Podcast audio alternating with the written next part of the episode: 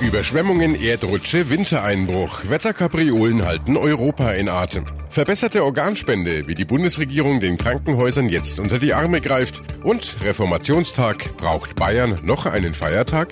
Besser informiert aus Bayern und der Welt. Antenne Bayern. The Break.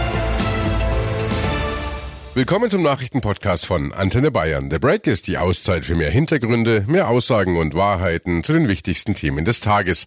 Es ist Mittwoch, der 31. Oktober 2018. Redaktionsschluss für diese Folge war 17 Uhr. Ich bin Antenne Bayern Chefredakteur Ralf Zinno. Seit Wochenbeginn hält eine Unwetterfront Süd- und Mitteleuropa in Atem. Die Folgen Überschwemmungen, Erdrutsche, Stromausfälle und leider auch Tote. In Salzburg riss eine Sturmböe einen großen Teil des Dachstuhls der mittelalterlichen Festung mit sich. In einem Tal nahe der Schweizer Grenze drohten mehrere Dämme zu brechen. Tausende Haushalte waren dort zeitweise ohne Strom.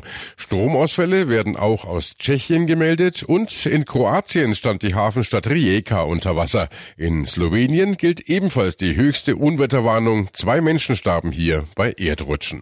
Von den Unwettern besonders betroffen ist Italien. Hier sind sogar mindestens zwölf Todesopfer zu beklagen. Auf Wetterkarten ist fast ganz Italien rot markiert. Rot steht für Alarm, für extremen Starkregen, Hagel, Blitz und Donner und Windböen von mehr als 100 Stundenkilometern. Wir schalten zu unserer Antenne Bayern Korrespondentin Claudia Wächter in Rom. Claudia, ganze Landstriche in Italien sind verwüstet. Wo ist das Chaos denn am schlimmsten? Oben im Norden in Ligurien, da sind jetzt alle mit Baggern und Schaufeln zugange, vor allem im Küstenort Rapallo. Da sieht es wirklich aus wie nach einem Tsunami. Dutzende zertrümmerte Luxusjachten liegen da am Strand, entwurzelte Bäume, Müll. Eine Hotelangestellte dort ähm, die ist schlicht fassungslos. Wir sind geschockt, sagte sie. Sowas habe sie noch nie gesehen. Meterhohe Wellen, apokalyptisch, so ein Sturm. Und äh, weiter im Landesinneren in Venetien, da haben sich ganze Landstriche in riesige Seen verwandelt. Landunter heißt es auch wieder einmal in Venedig. Große Teile der Lagunenstadt sind überflutet. Auch der berühmte Markusdom wurde diesmal nicht verschont der Markusdom ja auch, der ist vollgelaufen, quasi wie eine Badewanne, uralte Mosaiken auf dem Boden, so gut wie ruiniert, Marmorsäulen, Brücken, selbst die Venezianer, die haben sowas selten erlebt. Ein Desaster. Ein Desaster, eh, meinte dieser Mann. Jeden Moment könne das Wasser wieder steigen. Der milliardenteure Hochwasserdeich Moses, der funktioniert nämlich noch immer nicht. Die Leute sind stinksauer. Bald steht wohl ganz Venedig unter Wasser. Das Wetter spielt wirklich verrückt. Ist das Schlimmste denn nun überstanden? Nein, das nächste Unwetter ist schon im Anmarsch und vor allem in der Alpenregion, in der Po-Ebene, da fürchtet man nun neue Erdrutsche, neue Überschwemmungen und äh, wie so oft nach solchen Wetterextremen heißt es hier, wir müssen uns besser schützen, dürfen nicht alles zu betonieren und ganz banal, wir müssen die Bäume besser kontrollieren. Die fegte der Sturm nämlich einfach weg. Viele Unwettertote hier, die wurden von Bäumen erschlagen. Dankeschön, Claudia nach Rom. Also noch keine Entspannung in Sicht und äh, wie Claudia eben schon sagte, man könnte wirklich meinen, das Wetter spielt verrückt. Wir fragen nach bei unserer Antenne Bayern Wetterexpertin Jasmin Lukas. Jasmin, ist das so? Also sind diese Unwetter, die da gerade in vielen Ländern Europas wüten, ungewöhnlich? Ja und nein. Stürme sind im Herbst im Mittelmeerraum völlig normal und auch, dass es im Oktober in der Region etwas stärker regnet. Das Mittelmeer heizt sich ja im Sommer auf und speichert die Wärme länger als die Luft. Aber der Klimawandel steigert immer mehr die Unterschiede zwischen Wasser- und Lufttemperatur. Und je größer diese Unterschiede sind, desto heftiger werden die Regenfälle, wie jetzt eben auch in Italien und vor kurzem auf Mallorca. Natürlich wird jetzt auch diskutiert, ob die Unwetter vor allem in Italien deshalb so verheerend sind, weil die Italiener über Jahrzehnte so sorglos gebaut haben. Also Flussbetten wurden da verengt. Wenn es viel regnet, steigt das Wasser rasend schnell über die Ufer, weil der Fluss eben keinen Platz hat, sich auszubreiten. Und weil Hänge abgeholzt und zubetoniert wurden, kommt das Erdreich schneller ins Rutschen und wird nicht mehr durch Bäume und Büsche gebremst. Experten vermuten, dass es in Italien deswegen vermehrt zu Katastrophen kommt. Bei uns in Deutschland war es in den vergangenen Tagen auch teils stürmisch, aber bei weitem nicht so schlimm wie zum Beispiel in Italien. Warum? Ganz einfach, Stürme, die von Süden kommen, prallen auf eine natürliche Barriere und das sind die Alpen. Tiefdruckgebiete kommen dann quasi ins Stocken. Nasse, regenreiche Luft aus Italien schafft's nicht über die Berge. Warme und trockene Luftmassen aber schon. Warme Luft, wie auch aus der Heizung, steigt ja bekanntlich nach oben, wandert über die Alpen und kommt bei uns als Föhn an. Und wenn das der Fall ist, wird's in Südbayern warm, aber windig. Wir können zusammenfassen, Regenwolken aus dem Süden schaffen's nicht über die Alpen zu uns. Gutes Wetter und Wind aber schon. Jetzt steht uns in Bayern ein langes Wochenende bevor, morgen Feiertag, der Freitag für viele ein Brückentag. Ganz einfach gefragt, wie wird das Wetter? Ja, zwischen dem kräftigen Hoch Yogi über Westrussland und Tiefwenke über Nordspanien stellt sich eine Südströmung mit milder Luft ein. Das heißt für uns, morgen der Feiertag wird noch ein bisschen durchwachsen. Nachmittags und abends ziehen Wolkenfelder durch, die in Unterfranken auch Regen bringen. Ansonsten bleibt's meist trocken, bei 13 Grad in Nordbayern und durch Föhn fast 20 Grad an den Alpen. Der Brückenfreitag wird nach Frühnebel sehr freundlich, es bleibt trocken, am meisten Sonne gibt's für Mittel- und Oberfranken. Das Ganze dann bei 10 10 bis 15 Grad. Und am Wochenende wird's noch schöner. Regen ist kein Thema. Wir kriegen viel Sonnenschein. Nur an den Flüssen Mindel, Lech, Donau und Inn, da hält sich der Herbstnebel teilweise bissel zäher. In den Nebelregionen erreichen wir dann meist nur um die 10 Grad. Und da, wo die Sonne scheint, für November außergewöhnlich milde 14 bis 20 Grad.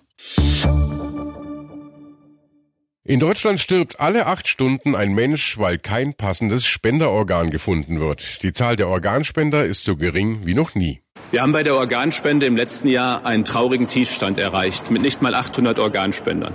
10.000 Menschen in Deutschland warten, teils verzweifelt, auf ein Spenderorgan. Das sagte Bundesgesundheitsminister Spahn im Bundeskabinett. Das hat einen Gesetzesentwurf von ihm jetzt grünes Licht gegeben. Vorgesehen sind etliche Neuregelungen für Kliniken, damit die Zahl der Organspenden steigt. Experten sagen immer wieder, dass der Rückgang bei den Spenderzahlen nicht unbedingt an einer abnehmenden Spendebereitschaft der Bevölkerung liegt, sondern eher an strukturellen und organisatorischen Schwachstellen in den Kliniken. Konkret setzt der Entwurf von Gesundheitsminister Spahn daher an zwei Stellen an. Zum einen sollen die Krankenhäuser die die Organe entnehmen, besser vergütet werden, damit nicht die finanziell bestraft sind, die sich um Organspende kümmern. Derzeit bekommen die Krankenhäuser für eine einfache Organentnahme knapp 4000 Euro.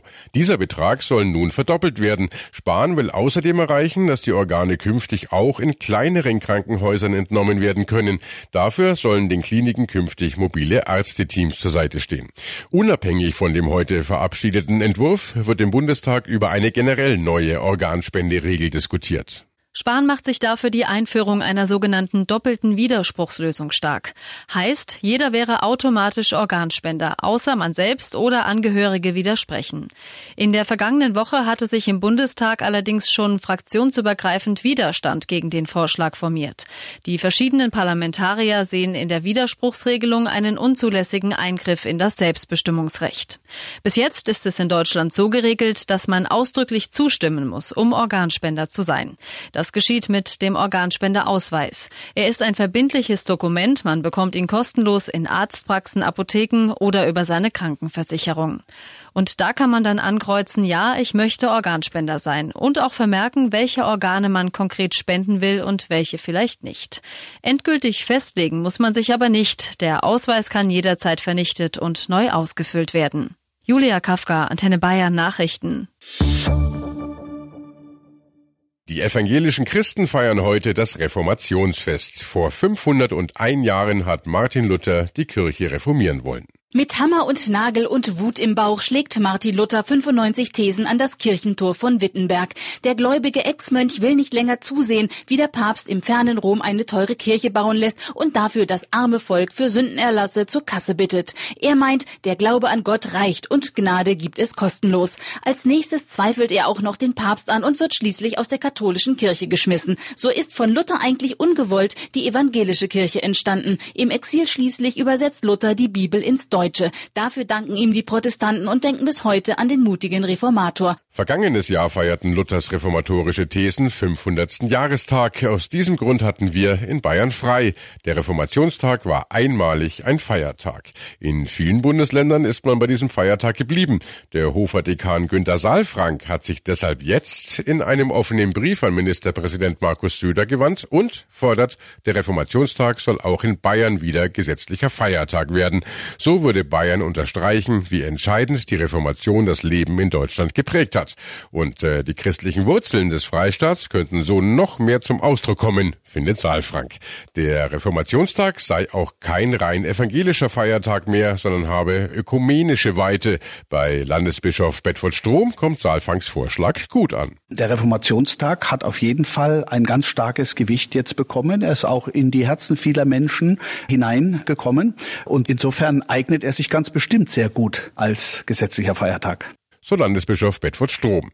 Wir geben die Frage weiter an unseren Bayern-Reporter Hans Oberberger. Hans, ein zusätzlicher Feiertag für Bayern. Ginge das so einfach? Also möglich wäre das. Söder müsste dazu nur eine Änderung des bayerischen Feiertagsgesetzes vorschlagen. Da würden dann halt statt jetzt zwölf dann 13 Feiertage drinstehen und der Landtag müsste dem zustimmen. Das letzte Mal passiert ist das umgekehrt, als man vor 23 Jahren den Buß- und B-Tag als gesetzlichen Feiertag gestrichen hat. Und äh, wie wahrscheinlich ist das?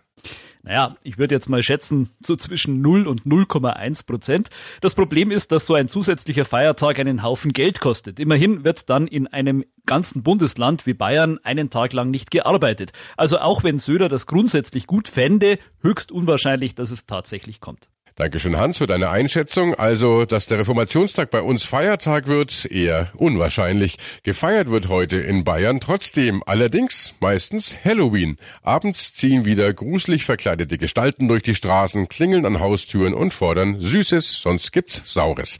Aber woher kommt der Brauch eigentlich? Wir haben dazu mit dem Soziologen Rolf von Lüde gesprochen. Bei Halloween handelt es sich um ein altes keltisches Fest, das vor mehr als 2000 Jahren bereits entstanden ist und bei dem die Kelten das Ende ihres Jahres gefeiert haben. Und das war dadurch gekennzeichnet, dass in dieser besonderen Nacht die Toten die Möglichkeit hatten, auf die Erde zurückzukommen. Und damit die Toten es sich hier gemütlich machen konnten, wurden ihnen Lichter aufgestellt.